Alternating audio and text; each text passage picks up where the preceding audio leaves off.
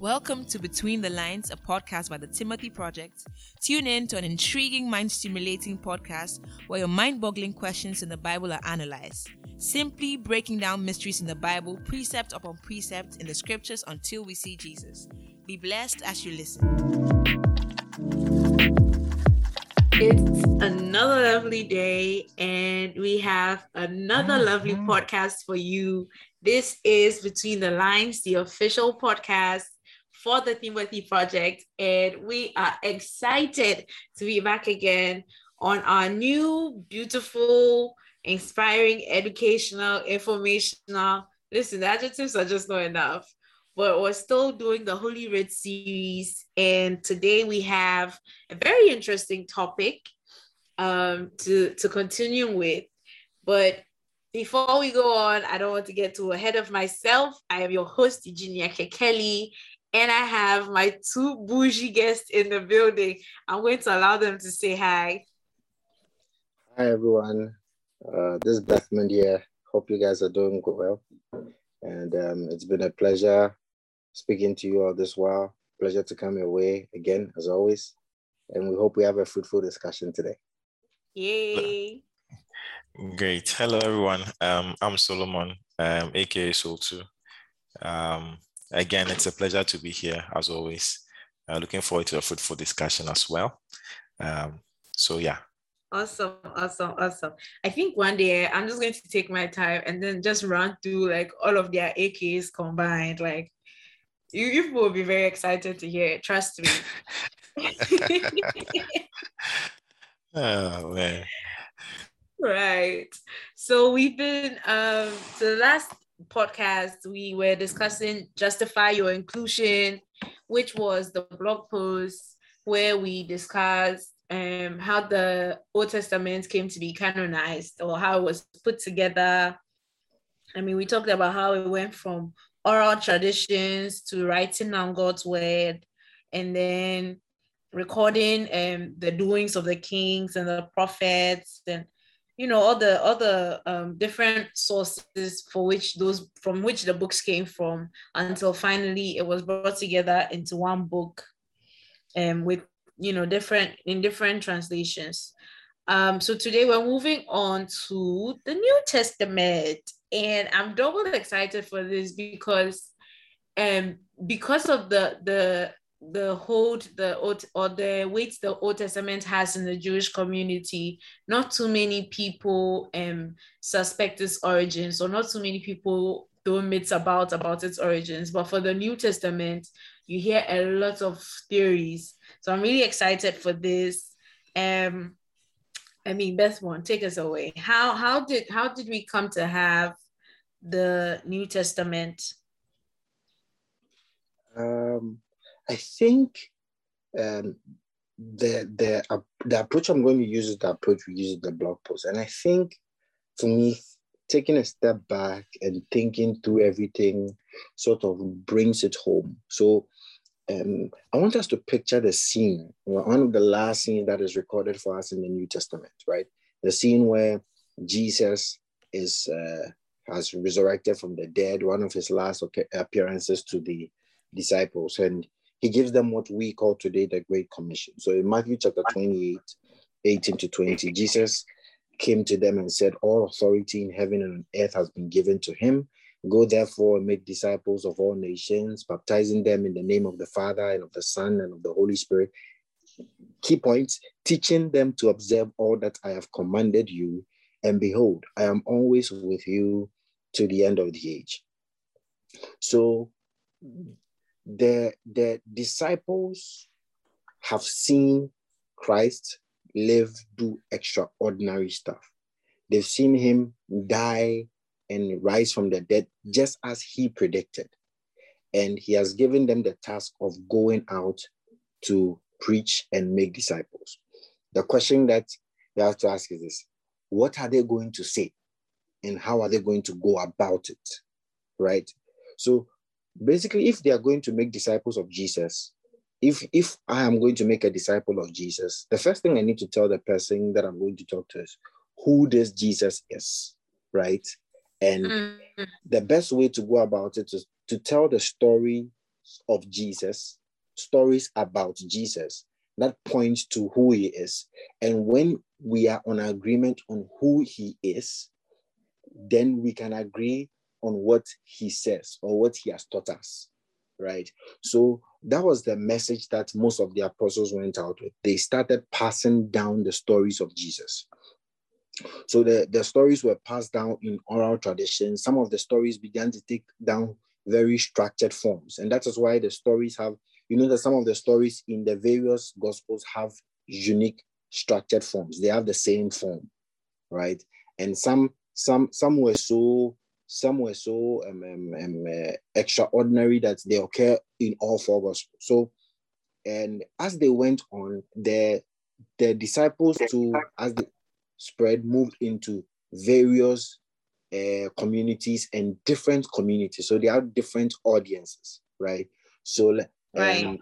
they have to sort of tailor their message to show who Jesus is within the context of the audience to which they are speaking.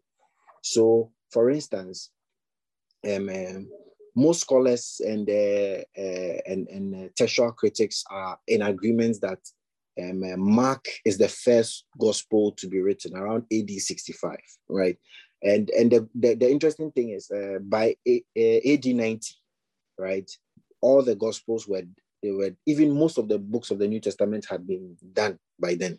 So this is this is the, the point. So they started with oral traditions as they moved into various communities and the churches settled down they realized that no you know what let's put these things down into written form. So they were just going with the times. Let's write these things down. And and as they were they were moving in the various contexts, like, how do I position Christ within this context? So we see Mark is written first. Mark is written like an action movie. Jesus is always on the move. Jesus is always doing something. He never sits idle. I think it's also because he's written to a Roman culture. And you you you understand that Mark is written to a non-Jewish audience, when you realize that Mark explains, you know, Mark explains every Aramaic statement that is, is made in the text, right? It is we usually take it for granted when we are reading it, but a critical understanding or critical observation would be that the people reading this text don't know Aramaic. That is why he takes his time to explain the Aramaic and he takes his time to explain certain Jewish customs. So whoever Mark is addressing his gospel to, these are people who are not conversant with uh, normal everyday Jewish customs. So he takes his time to explore them, Uh, to explain them. And most likely his audience is the Christians in Rome and some of the Roman soldiers who have become converts. And that's why the, the book reads like an action movie. Then we come to the book of Matthew. Matthew has a lot of quotations from the Old Testament packed with them. And that is why even in our our arrangement in the New Testament, Matthew comes first because Matthew is the New Testament book that is closest to the Old Testament in terms of references and allusions. So he quotes from Isaiah, he quotes from Malachi, he quotes from he quotes from all over the place. And Matthew has one specific goal in mind.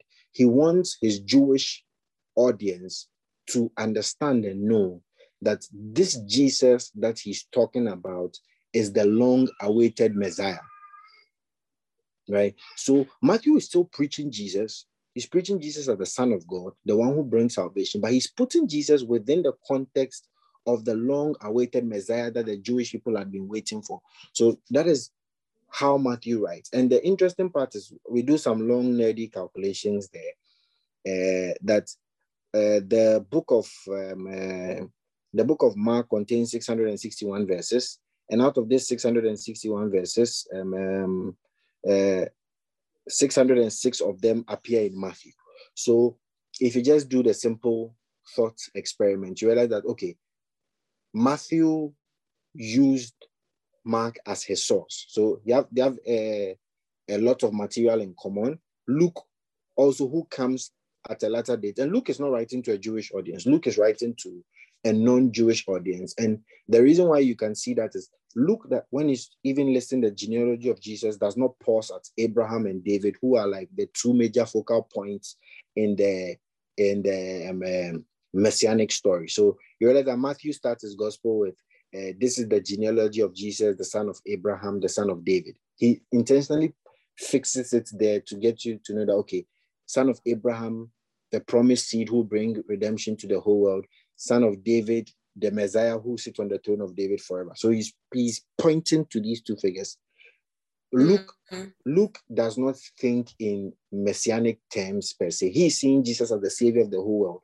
So he traces the lineage of Jesus all the way back to Adam to show Jesus's role of salvation in our common humanity. Right. And you right. also realize that Luke also uses 320 of the verse, 661 verses in the Greek in Mark.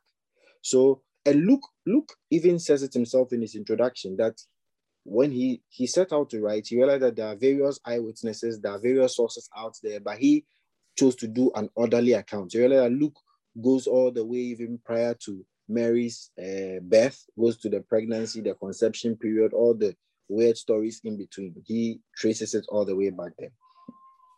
So you realize that each audience demanded a different retelling of the story, but the same story nonetheless. That's very interesting. Mm. Because right. you know, not to cut you, but um, just to uh, make a quick point here that um, you know a lot a lot of the times people think um, that holy books in quote um, such as the Bible and perhaps the Quran and some other books um, need to be received in whole um, for it to be a holy book.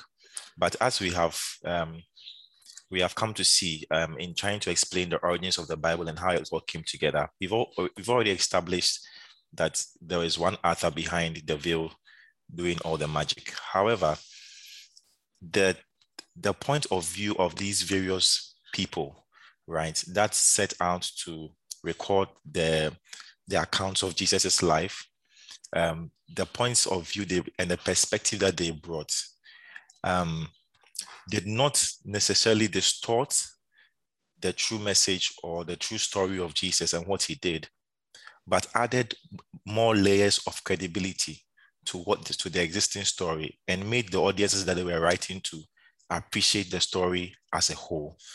And so we all know this this this this uh, truth about how rumors spread and about how um, what the message gets distorted as it moves one person to the other. But surprisingly, in this case, even though added, uh, there are different perspectives, the story remains the same. And when you read through the Gospels, what you didn't find in Matthew, you find some other detail in Mark, and then a little bit more in Luke, and then some more in John. And by the time you are done reading through the Gospel, you have a very holistic um, so, sort of story about Jesus's life and what he did and what he came to accomplish. And I think that it's it's one of the things that we should um, thoroughly consider when we are looking at the veracity of the Bible, how that um, people can tell the same story from different perspectives, and yet the story remains unchanged, even with the added layers of, of truth that is included. So mm-hmm. I just wanted to add that to the but please continue. I'm, I'm enjoying this this, this expose. Please continue, please. So so we have so at the moment we have Matthew, so we have Mark coming first, then Matthew and Luke. And even with Matthew and Luke, there are 250 verses common to both Matthew and Luke. Um, uh, the scholars call them the Quelle source or the common source, right? So at the moment we have Luke, Matthew is composed of um, uh, 606 verses of Luke, 250 verses of the common source, and Matthew has his own source. Luke also has the uh, 306 verses of Mark. He has the 250 verses from um, um, the Q source, which is the common source that he shares with Matthew. And Luke has very interesting account, which is called the infant source or the I source, which that's what they call, call it. Um, uh, that is unique to him alone. And I believe, I personally believe that he could have only got this information by inter, uh, speaking to Ma- Mary, or there was a record of Mary's account as well that's happened because some of the details are very, very um, uh, personal, right? That only Mary could re- retell, right? And it is it it makes sense because Mary was part of when Jesus was on the cross, he handed Mary over to John. So even in the upper room uh, discourse, Mary, his mother too, was part of them as well. So it's uh, these are details that only Mary could share with the people, and it's it's kind of makes sense if you think about it. A mother having given birth to such a strange individual will tell the story of what's transpired before his birth as well, right? Then we have the the, the book of John. John takes a different approach. So these three gospels together are called the synoptic gospel because um, uh, it is the, the word synoptic is optam, optamai, which is the Greek word for to see, and there's the the syn. Syn is um, um uh, a prefix which means with or or together. So the synoptic gospel basically means these these books, these three books, they see together or they look at the same thing, right? So they have similar sources. They are seeing Christ from a similar point of view, but telling the story in, into different contexts. Then we have the book of John. John, John, there he states his his um, uh, purpose at the latter point of the book. He says, "Now Jesus did many other signs in the presence of his disciples, which are not written in this book, in this book, but these are written that you may believe that Jesus is the Son of is the, that Jesus is the Christ, the Son of God, and that by believing in him you may have life in his name." So John has told us his purpose. There are so many stories about Jesus that he has not included and he's not interested in those. Not that they are not important, but they don't serve his purpose. His purpose is one. He wants to show you that Jesus is the Messiah. He is also the Son of God, and that by believing in Jesus, you may have life in his name. So, this is the purpose that John sets out to write his book. So, he carefully selects the book, and in the book, there, there are seven signs, seven things that he calls them signs. Like they are like signboards, signposts that point you to Jesus being the Messiah. And one of the interesting things that there's one particular story that is so remarkable that cuts across all four gospels. And that is the story of Jesus multiplying the bread. And one of the reasons why that story particularly stands out to me is that this, these people lived in the ancient Near East. Um, subsistence, not every most of Jesus's followers were were um, um, were not necessarily the highest ranking in society. These were poor people living subsistence living, and um, uh, trying to fend for themselves everyday life. And Jesus multiplies bread to feed 5,000 people. The story was so remarkable that it cuts across all four gospels. And that is the one mm. story that if it was not true, people could really bash them for. But it was so mm-hmm. widespread, so true, that none of the uh, gospel writers could leave it out of their story. That's interesting. But I mean, Beckman, there's something that you say um, with regarding Luke that struck me. And sorry to take us back, but um, I find I find it inter- interesting to see some fantastic journalism going on with Luke in interviewing Mary and, and getting that, I mean, his infantile story and all of that. And it, it's, it gives you some insights to know um, when statements like we come across statements like, and Mary, I mean, saw these things that were happening in Jesus's life, and he and she treasured them in her heart. And sometimes when I re- like I read those statements, I was like, ah, how did Luke know that Mary saw these things and treasured them in her heart?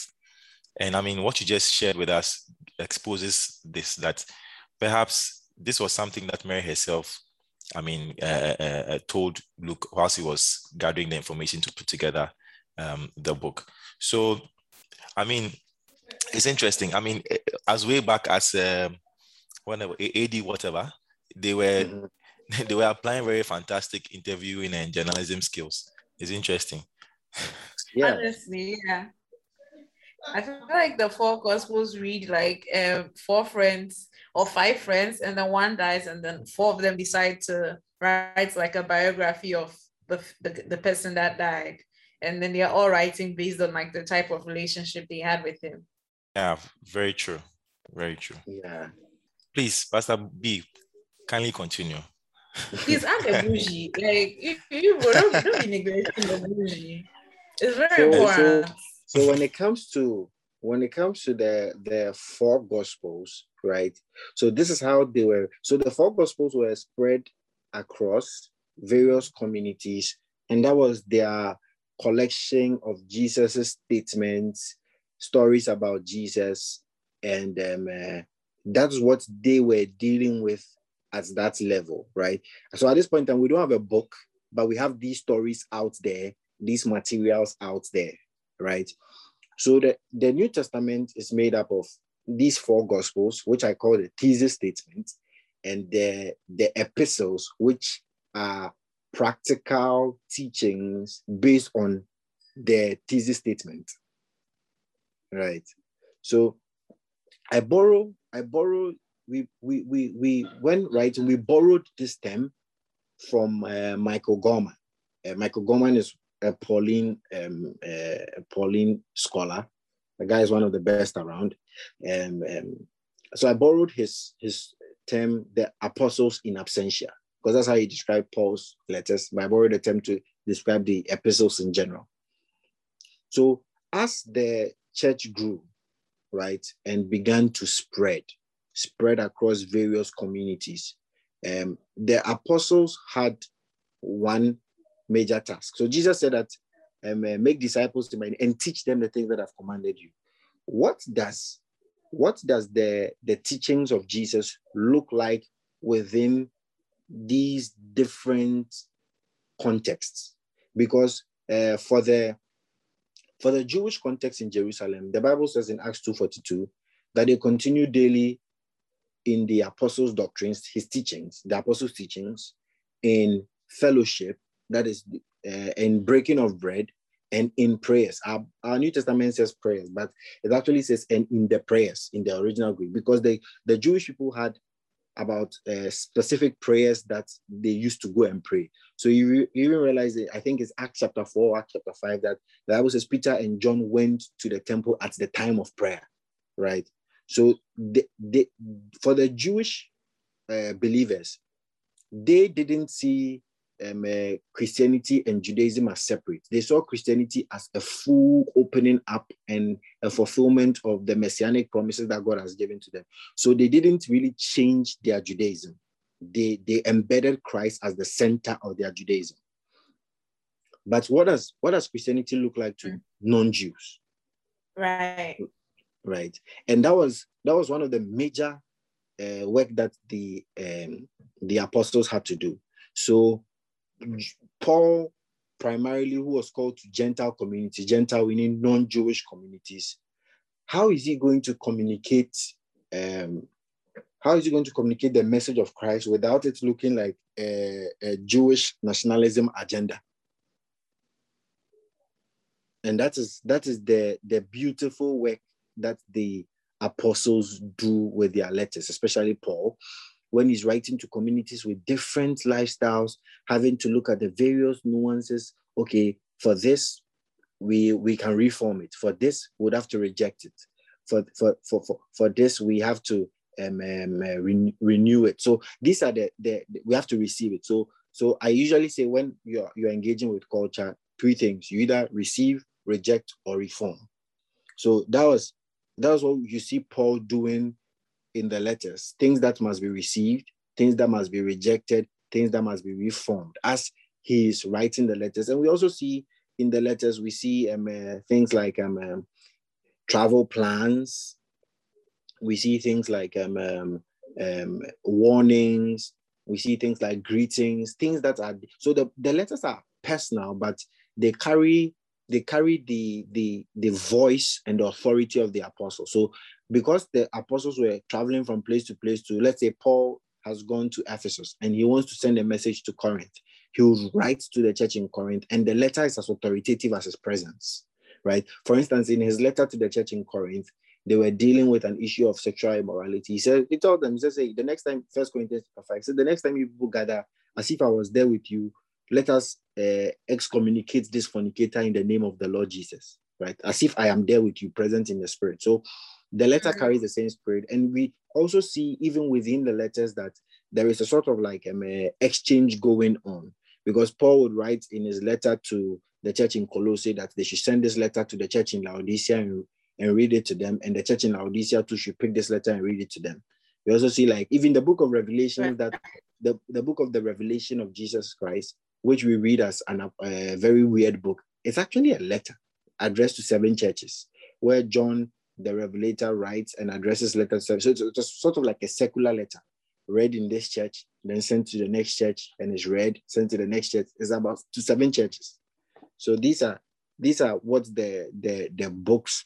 This is how the various letters came up came by, and uh, with time they were collected into a whole. So we have the Gospels and we have the epistles, the letters, right? So these are the raw materials that we have. They are scattered in various churches, scattered in various places, containing the teachings of Jesus Christ, stories about Jesus Christ, the teachings of the apostles, how to contextualize the teaching of Jesus Christ as somebody who was not from a Jewish background. How do I live the message of Jesus Christ being the Son of God and being the Messiah in my own context? Yeah, and I mean it's interesting to note also one thing.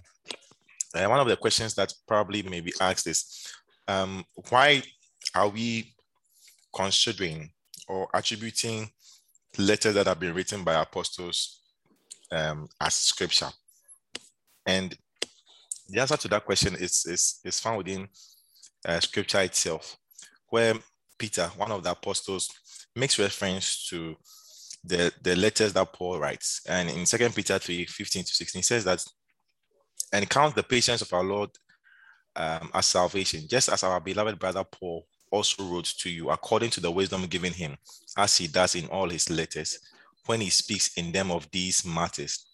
There are some things in them that are hard to understand, which the ignorant and unstable twist to their own destruction, as they do the other scriptures. So clearly, here we see Peter equating the truths that Paul expounds in his letters to scriptures. And when, when he says to the other scriptures, um, he, he's making reference to the Old Testament scriptures that they had, the prophets that they had, the the, the Psalms that they had, and, and, and all of that.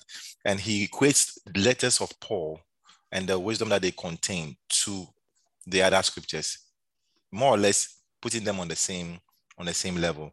And so when somebody wants to find out or is asking themselves, um, why would these letters be considered as scripture?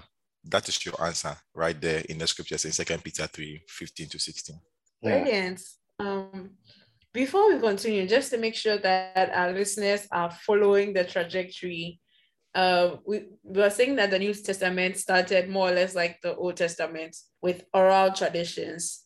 Um, but this time the the story that was being told was the apostles were trying to preach christ or were trying to educate people on who jesus is and what he said or what his purpose was right? So they started already and then it moved to writings because of um, how widespread the message was getting.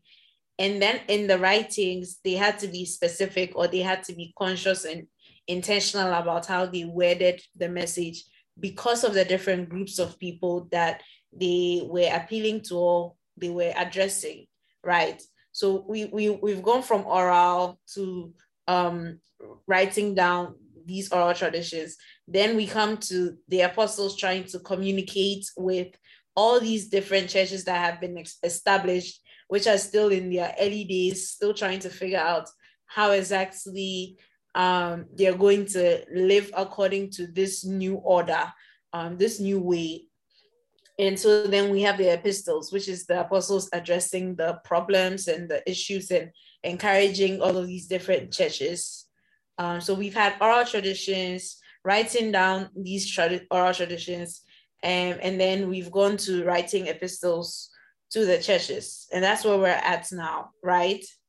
Yeah.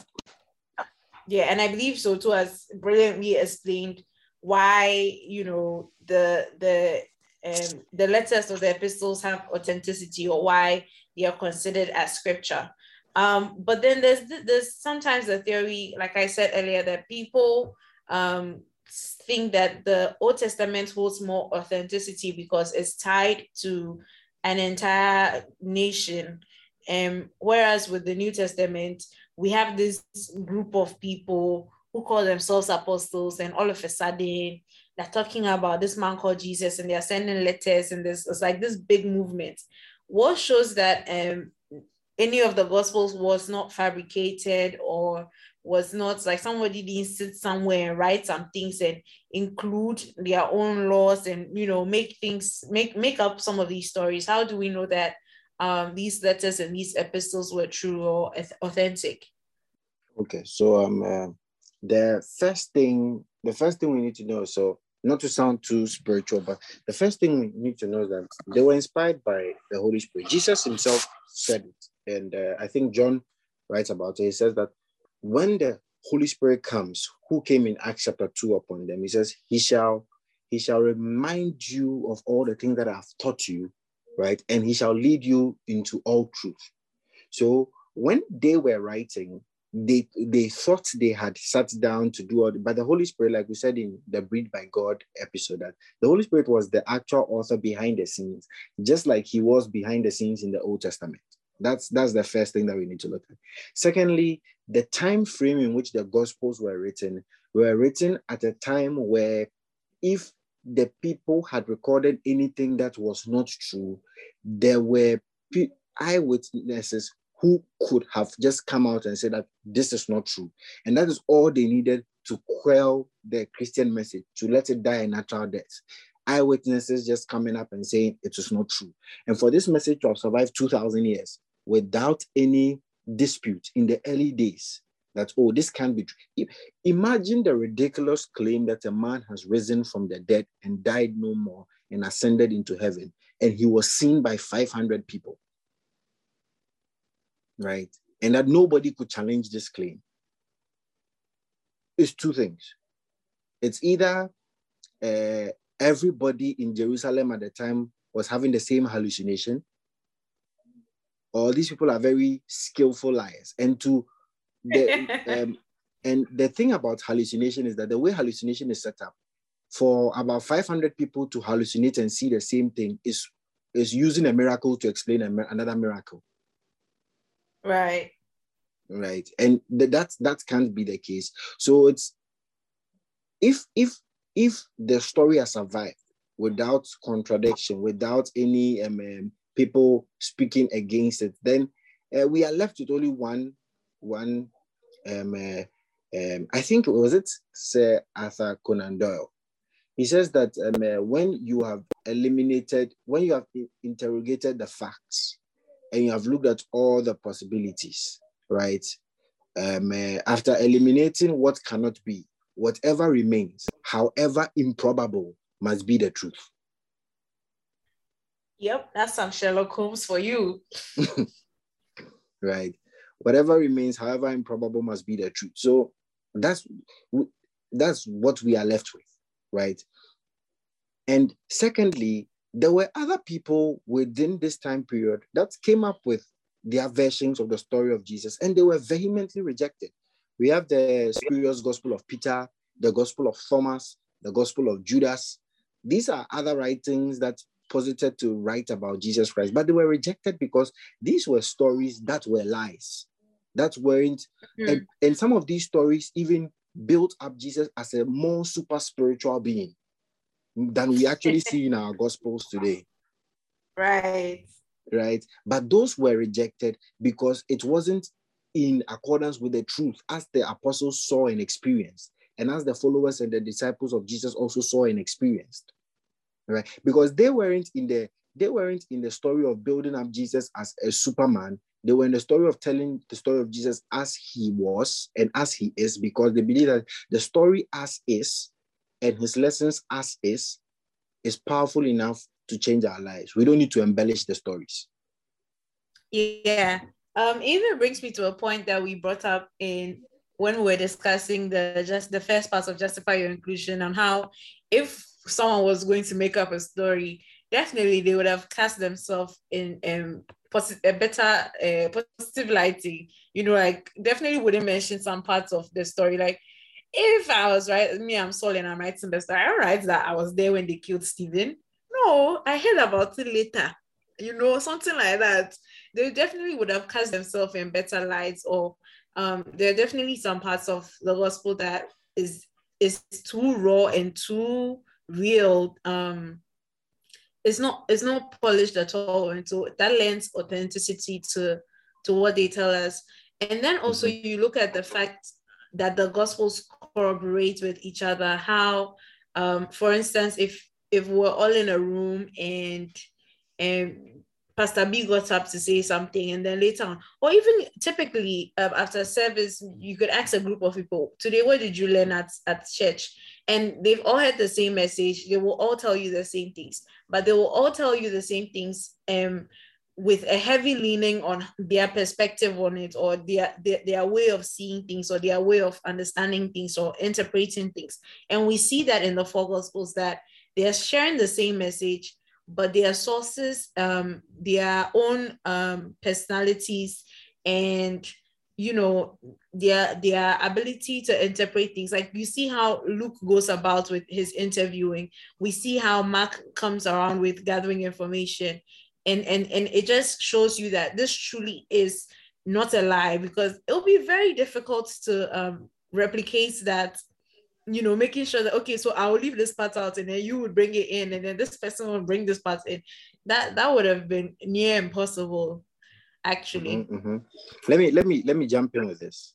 So um this is one of the arguments I like going with when I'm going with the authenticity of the imagine we, we can't usually think through it because of how Christian oriented our current world is, right?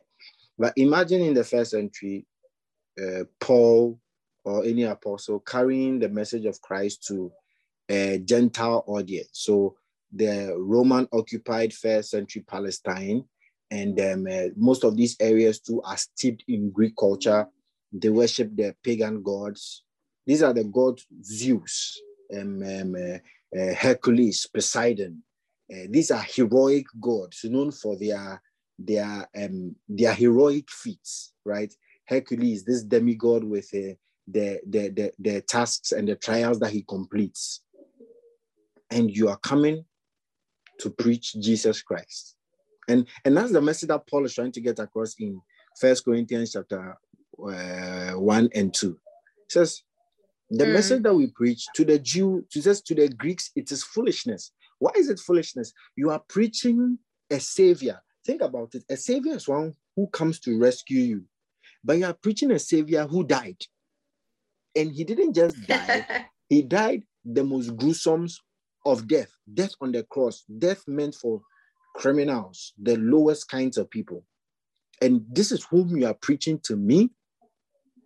That's why Paul says it's foolishness to the Greeks, but he says to those who believe. And to those who have believed in this so called foolish message, we see the testimony of changed life after changed life after changed life. And that is why we hold the writings of these people as true, because it does exactly what they said it would do. And it couldn't have been a story that they thought, because if I am going to write to people in the an audience that I'm going to call, I'm going to build up Jesus Christ as some Superman, some character who does the extraordinary, not somebody who was whipped, stripped naked, put on a cross, and and uh, disgraced with such a shameful death. No. Yeah, definitely. It makes more sense to say, yo, um, the Son of God descended from heaven onto earth and he gave us these rules and like Charlie, here they are, let's follow them and then we all go to get to heaven, as opposed to uh, he was born to a virgin. Like, first of all, what? A virgin? what, what, does that even mean? And he was born in a manger and then now be tracing family lines and fulfilling prophecy. Oh, Charlie. Anyways, we'll be going on a quick break. Um, then we'll come back and wrap up on how the New Testament came to be canonized. We'll be right back.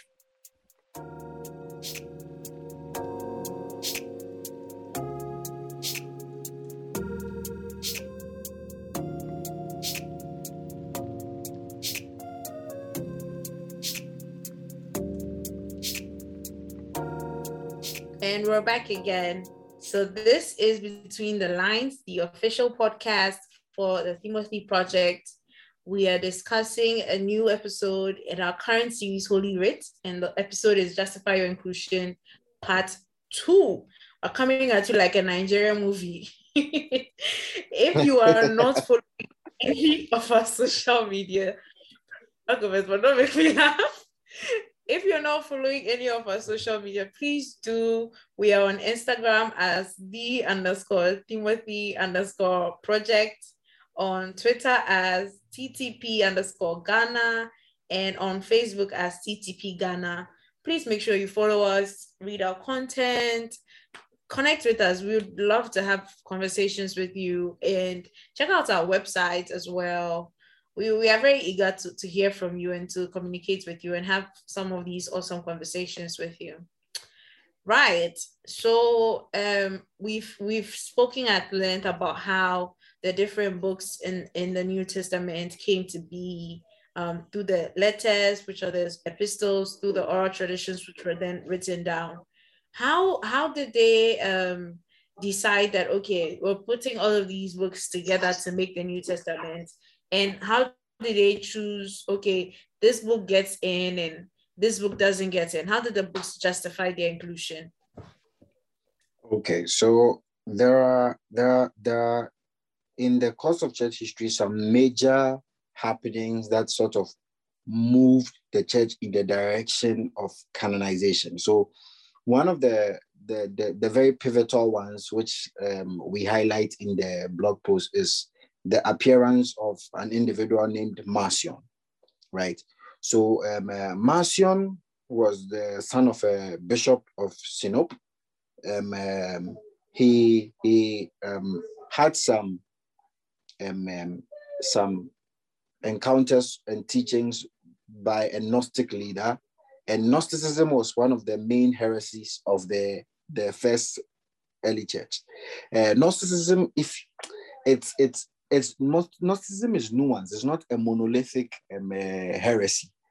There are various nuances to it that going into would require a whole other blog post. But uh, suffice it to say, they they they part of it is that they denied the the humanity of Jesus Christ they they saw God as very, very, very far off and distinct, and that there were emanations of God that led to the creation, and also, and God has come to. So, um, how do I put it?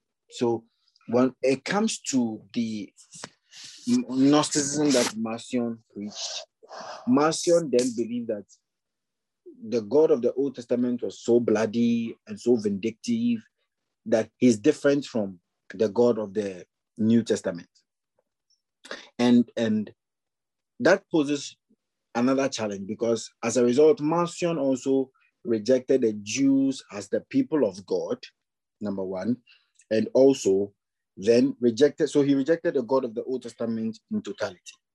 And if he's rejecting the Jewish people as the people of God, then any book that was in the church at the time or circulating in the church at the time that sort of pointed to any link with Jewish communities, he rejected as well. So he immediately rejected the book of Matthew. Right? He rejected Mark, he rejected mm. John, because these were Jewish writers writing about a Jewish Messiah. He rejected Matthew, he rejected Mark, he rejected John, and he kept Luke. So his New Testament was Luke and the writings of Paul. And that was Marcion's Bible. Right? And and Marcionism right. quite popular, right? And and most of us don't realize it because even sometimes, um, even sometimes Christians, we some Christians casually say that, eh, God, the God of the Old Testament, we speak in God in so, sort of like a certain dichotomy, like the God of the Old Testament versus the God of the New Testament. We have those traces of Marcionism in our language, right? And um, so, yeah. so what this meant was that the church had to take action. And let's look at it. Marcion has put together a canon, a unified book, and he's spreading his Marcionism. We have the original letters, letters that we view as authoritative and authentic. What are we doing with them? So they he forced, I would say, Marcion forced the church to take a decision right? And sometimes I think even heretics, even for all their their annoyance and the problems they cause, have a good part to play because their heresies and their their problems they present uh, help us to take proper decisions, right? So that was that was uh, Marcion. But there's another individual that uh, we didn't mention in the blog post that I'd like to give a special shout out here. His name is Montanus. Okay. So if Marcion Marcion forced the church to begin to have the conversation about um, collecting the books into one unit, then um, uh, Montanus forced the church to close the unit, right? Because Montanus came in at a point where he felt like the church was in decay, and he had two prophets, prophetesses that he used to move around with, Prisca and Maximilla. So he used to go everywhere with them, and they would prophesy under some uh, spiritual ecstasy, speak the word of God, and all kinds of things. And and he viewed himself as the second Holy Spirit, the second coming of the Holy Spirit, and his his words and the words of his prophetesses are the authoritative voices of God. Right. And you know the problem that that would pose. Now everybody can get up and speak as authoritative voice of God. So what do we do? Do we allow everybody at all to speak? Now we need to sort of like um, uh, and most of the people that were were teaching and preaching at that time were all quoting from these books, like Polycarp's writing, Jerome's writing, like um, um, uh, uh, Justin Martyr, all of them were.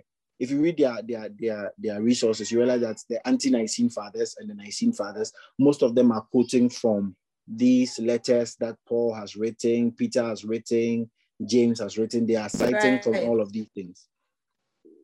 So the church, the church decided that you know what, it's about time we put everything together as a collective. Not because we want to we want to um, uh, shut everybody down, but we we need to have a document to guide Christian life and teaching. Right. So because the Old Testament was accepted as Bible, it's it wasn't really a big deal accepting the Old Testament. But for the New Testament, now there was criteria that um, had to be put in place. The four main criteria that was used to not select a book, but to identify whether the book was authoritative enough to make the cut. So here's the, the difference. I usually like to make the difference here that the New Testament, uh, like the early church, did not give authority to their books. They just interrogated the book to find out, are you authoritative? Right? Do you get a difference? Yeah. So the first, so they used four main criteria. The first criteria was apostolicity. Uh, the second criteria was um, um, orthodoxy. Third criteria was inspiration. And fourth criteria was widespread usage, right? So the uh, I'll take um, um, apostolicity and inspiration. So for apostolicity, they were looking at the fact that was this book written by an apostle? Because an apostle was a sent representative of the Lord Jesus Christ. So, was the book that we are reading written by an apostle or at least a close associate of an apostle who had apostolic supervision for his writing? Right. So, under under apostolicity, you realize that most of the books made the cut. So Ma- Matthew made the cut, John makes the cut, um, um, Mark Mark makes the cut because Mark writes under the supervision of Peter. So the Gospel of Mark is actually the gospel account of the words of Peter. Right. And Luke makes the cut because Luke is the travel companion and the chronicler for the ministry of Paul. Mm. Right. So Luke Acts makes the cut. Right. Then and um, so Mark 2 makes the cut as a result. Then for inspiration, they they they look at the criteria. Does the book have qualities of inspiration? So by quality of inspiration, is the person who is speaking, they are closely related, is the person speaking one who is recognized as a mouthpiece of God? Right. So even the Old Testament books, you must have that's why the Old Testament is the law and the prophet. The law is Moses, God's mouthpiece, and the rest are recognized prophets. Mm-hmm right? So even the, right. the New Testament, yeah. do you have the authority to speak on behalf of God? Most of the all the apostles had because they were the apostles of the Lord Jesus Christ, right? commissioned to speak on his behalf. Secondly, too, is Mhm. if you are an inspired book, you should have the quality of inspiration. That means you are not telling a lie. So anyone who wrote any book under false pretense, the book was rejected, right? So, for False instance, pretense? yeah, so it's, it's, it's known as what is uh, what we call um, uh, pseudo pseudonymity. So you write a book under another person's name. Oh, right. Okay. So Like using say- a pen name. yes, like using a pen name. So like the Gospel of Peter, right? It wasn't written by Peter, but the person who wrote the Gospel of Peter wrote under Peter's name. So such a book was rejected. Right. And and that was one of the criteria that made the book of Revelation accepted because the book of Revelation, the book of the Revelation of Jesus Christ, it is what is known as apocalyptic literature. Most apocalyptic literature are pseudonymous, right? In the sense that the authors of apocalyptic literature do not put their name there, they write in the name of another person. For instance, the book of Enoch, which was written during the intertestamental period, is ascribed to Enoch, but he's not Enoch is not the author. It's a it's an apocalyptic literature. The book of um, um, um, Baruch is ascribed to Baruch, the scribe of Jeremiah, but it's apocalyptic literature written in first uh, the intertestamental period. But when it comes to the book of Revelation, it is the only apocalyptic literature of its kind that identifies the author. John identifies himself as the author, and Mhm, his audience know him. His audience in the churches know him, Right. Right? So the book has qualities of inspiration. So it's not written under false pretense, under fake identity. These people that are speaking are, are known as the mouth, are known mouthpieces of God. So that's that's the criteria for apostolicity and um, um, also for um, um, inspiration. I don't know whether so too would want to take the other two uh, widespread usage and orthodoxy. Yeah, let me quickly touch on, on, on those two. So the other two are the, as Bedman mentioned, orthodoxy and then widespread usage. For the orthodoxy, um, orthodox simply means like following or like conforming to the traditional or generally accepted rules um, or beliefs of a, of a religion, philosophy or practice, right? So what was um, if for using the lingo of this time, what was in at the time and what they believed to be true, and what um, they knew was was conformed to the teachings of Jesus Christ and the doctrines of the apostles. That is what they used um, uh, when they when we when we talk about orthodoxy. So whatever book that they were looking at, they wanted to make sure whether this book does it conform to the generally accepted rules or practices or doctrines of Jesus Christ as we know it to be. And if it passed that quality, then it was accepted into uh, or was part of the books that made the cut. All right. So simply for the orthodoxy, any book that met that criteria of um, conforming to the teachings of Christ and then the apostles made the cut. Then also when we are looking at widespread um, usage, um, typically an example of examples of books that that would fall into this category would be the letters of the apostles. I mean, any book that was widely accepted by the church and was circulated widely, right? Everybody knew what this book was, um, what its source was, um, the content of the of the book, and and you see the interesting thing is that a, a lot of the times these uh, the criteria that was it cuts across. Uh, it doesn't. It's not a silo. So that we just say that okay, just widespread usage of the book makes it into the cut. But um, despite the widespread usage, is it inspired? Does it have orthodoxy? Is it uh, an, uh, is it a, a, book that is written by an apostle or by an associate on apostle, right? But in generally, if a book was past all these other things and was was was widespread, we had a lot of people using it. Um, you found it in several churches, and it was general knowledge that this was an authentic book. Then it would make it into to the cut. So briefly, that is what the other two speak about orthodoxy and then widespread usage. So yeah, you notice that as time went on, so it was a gradual process. This this criteria and everything that we are talking about wasn't like a one-time event that is sudden. It was a very gradual, slow process. It took a, about about 400 years, right? Uh, so there's so that in the first hundred years, so in the putting together of our Bible, in the first hundred years, we had different parts of our New Testament circulating in various places in the empire by the um, second century, the next 200 years, second century, we had um, uh, books like the Four Gospels where they had begun to be collected, Acts, Paul's letters, um, uh, First John, Second John. There's, there was a book called The Revelation of John, which uh, we have it, The Revelation of Peter, The Wisdom of Solomon. Those books, which are sometimes I call apoc- uh, uh, uh, what was it, the term I'm looking for? Um, um, um, Eugenia, help me out. You mean apocryphal books? Apocryphal, books. apocryphal books. books. Man, I can't yeah. believe this word it gave me. So the apocryphal books, right? And there were other books that were just used in worship, like the Shepherd of Hermas. Like they weren't considered very authoritative, but like they were they were books that contained good stuff that were used in the liturgy and in the worship. And at some point, some of the books were disputed like the book of Hebrews. The book of Hebrews was disputed because there's no author in the book, right? But based on every other quality, the book is inspired. The book traces its mm. roots way back into the Old Testament, draws on Old Testament themes.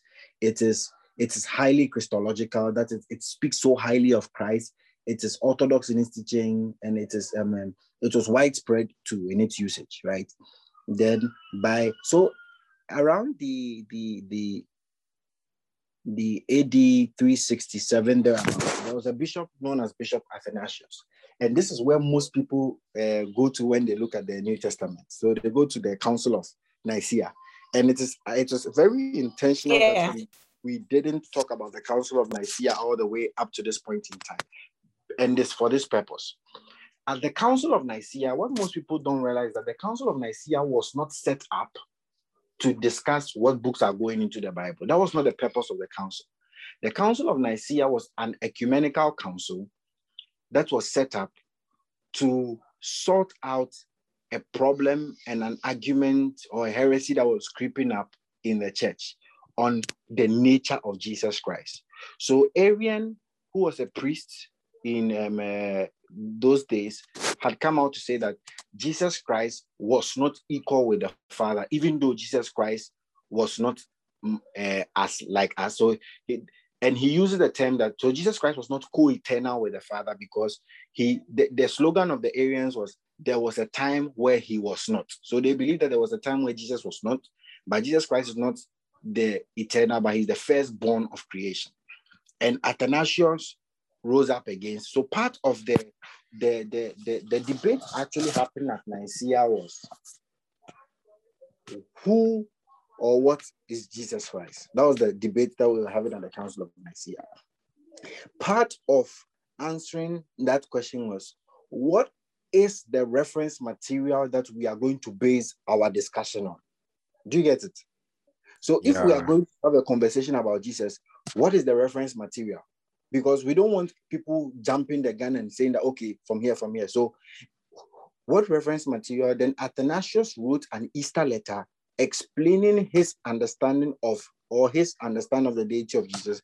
And for the first time, all 27 books of the New Testament make it into um, um, uh, uh, Athanasius' letter as this as the basis on his teachings on the correct so Athanasius was right all along that mm-hmm. Christ was mm-hmm. with the Father. So these are the basis from which he gets his understanding of Jesus Christ. So it is from AD 300 that we begin to have the New Testament in its complete form. So, like I said, the Council of Nicaea was not set up to fix a Bible for us.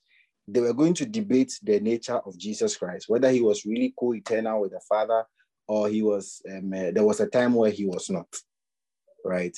And it's one of the the things that you okay what, what are the what are the material source material that we are going to have our discussion based on?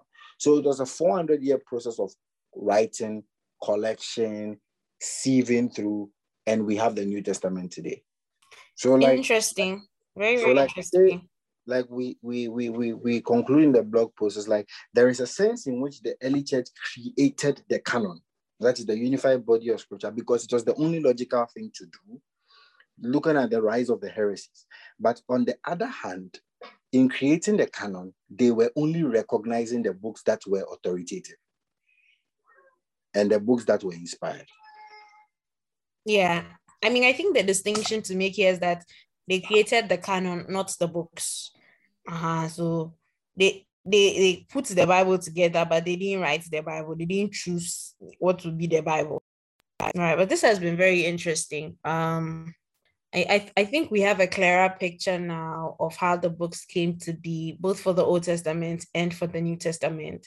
And I mean, I would advise that you revisit your Bible again, you revisit your Bible stories again, because something I've, I've come to um, respect about the Timothy Project is that every time after a series or after a blog post, I go back to review some of the scriptures that have been mentioned, or I go back to do a little research, and you and you always get better understanding of sometimes texts that you've even read before, things that you you assume that you already know. Um, so yeah, if any as a budding Christian, anybody comes to you with some beautiful conspiracy theory about some governor somewhere and how he puts he made the Bible to make people follow him. Oh yeah, we've provided you with the necessary facts to prove how the Bible came to be, both the Old Testament and the New Testament, and how the books justified the inclusion into being the Bible, and not that men uh, chose which ones should should be in the Bible uh, per se. Um, we'll take your summary on the series so far and justify your inclusion as as as a whole, and then we'll be closing out on this podcast. Um, so okay. I mean, following um through with everything that um has shared with us today. I mean, if you go, I would encourage all our listeners to go back to the blog post, right? Um, in the you would see um, in the in the in code, the codes that we, we provide in the blog post, you would see a diagram that that shows you the timeline um, for which the Bible was put together and the actual books that were compiled at that time.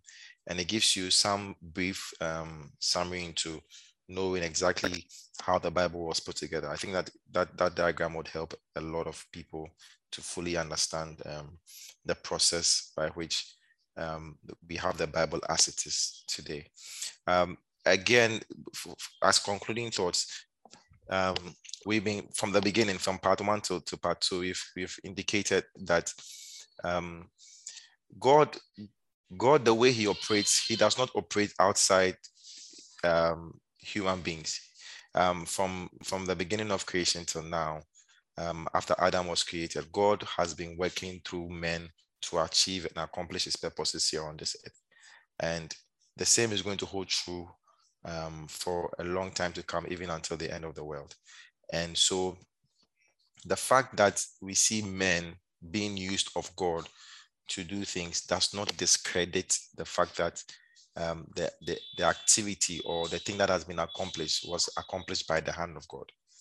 Um, so let mm. us keep in mind, let us not say that because of the vessel, um, whatever has been accomplished is is substandard or does not right. it's not perfect it's not perfect and i think that mm-hmm. for most people that has been what has been holding you back um, because uh, as i mentioned earlier in my earlier submission people think of holy books as something that they should receive in, in its whole state directly maybe from yeah it should drop from heaven yeah it's like you should drop complete bam then we have everything then that one we can say that it has no uh, how do you call it influence it has no errors it has no you know it's perfect but the way that god works god has always worked in conjunction with man and um, mm.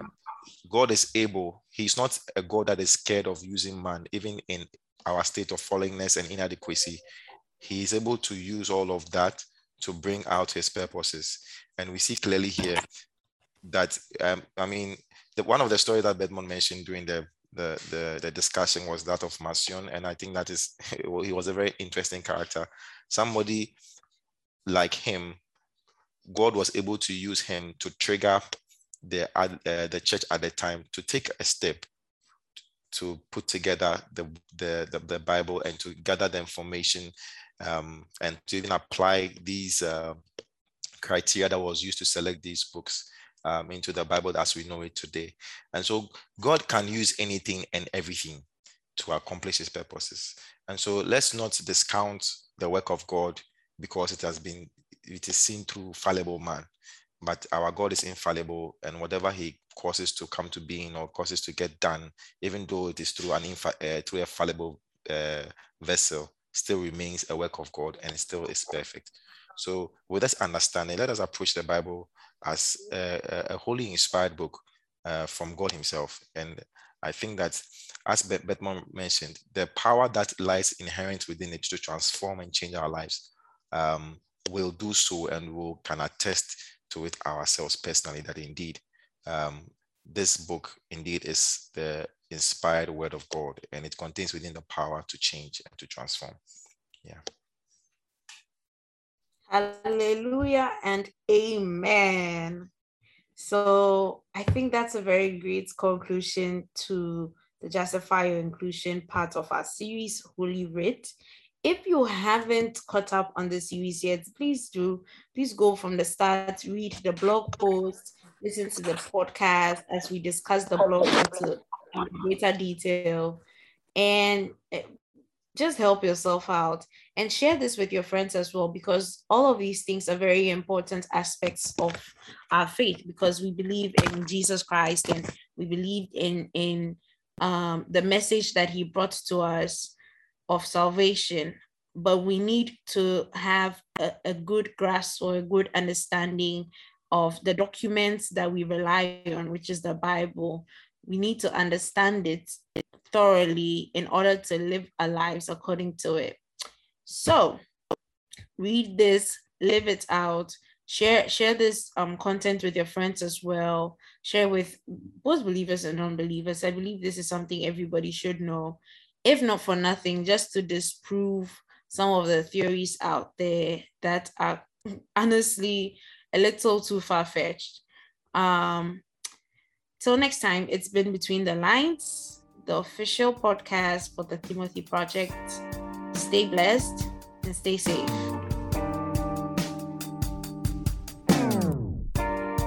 Thank you for tuning in to Between the Lines by the Timothy Project. The Timothy Project is a crowd funded discipleship ministry that seeks to train and disciple young believers, presenting them perfect to Christ. What we do here is made possible by your generous gifts and donations. If you've been blessed and seek to support us, you can find our giving options in the description below. Keep tabs on our website for exciting blog posts. You can also interact with us on our social media handles in the description below. The Timothy Project, presenting every man perfect.